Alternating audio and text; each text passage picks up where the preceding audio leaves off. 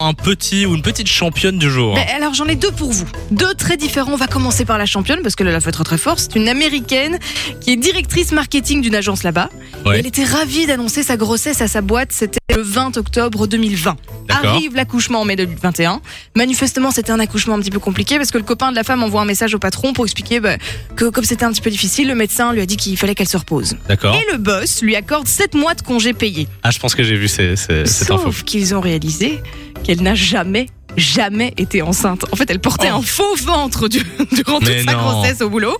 Elle a joué la comédie pendant 9 mois. Il paraît qu'il y a même son faux ventre qui a, qui a failli tomber au boulot. Donc il y a deux, trois collègues qui avaient repéré qu'il y avait un truc bizarre.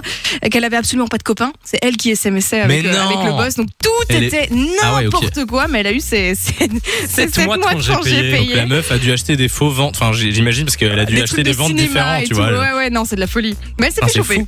Et comment ils ont ils ont euh, cramé le, Alors, le elle truc envoyait des photos de ses enf- de son, son faux enfant justement à, à ses collègues, et puis ils ont un peu comparé chacun. Ils, il avait pas tout C'était à pas les fait. mêmes photos. Oh là là Et donc là du coup, là. ça matchait pas. Ouais, Au moment elle où tu te se fais fait cramer, cramer, mais quoi. comment tu te justifies, genre Mais non, mais tu sais pas. Mais c'est très. Tu te casses très très loin.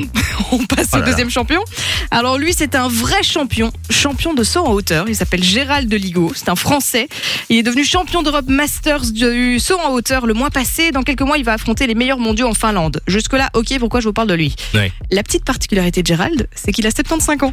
Ah ouais Ah, C'est de la chaud. folie. En fait, il y a 10 ans, il était avec ses petits-enfants dans le jardin et ils ont commencé à faire euh, du saut en hauteur. Il a essayé, il a adoré. Et depuis 2016, il est champion de France chaque année. Eh ben, moi Pas j'ai mal. 25 ans, je suis essoufflé au bout de 100 mètres. Ah, ça promet. Et puis il y a Gérald. Tu vois, c'est jamais trop tard pour commencer. Bah oui. Fun. Fun Radio. Enjoy the music.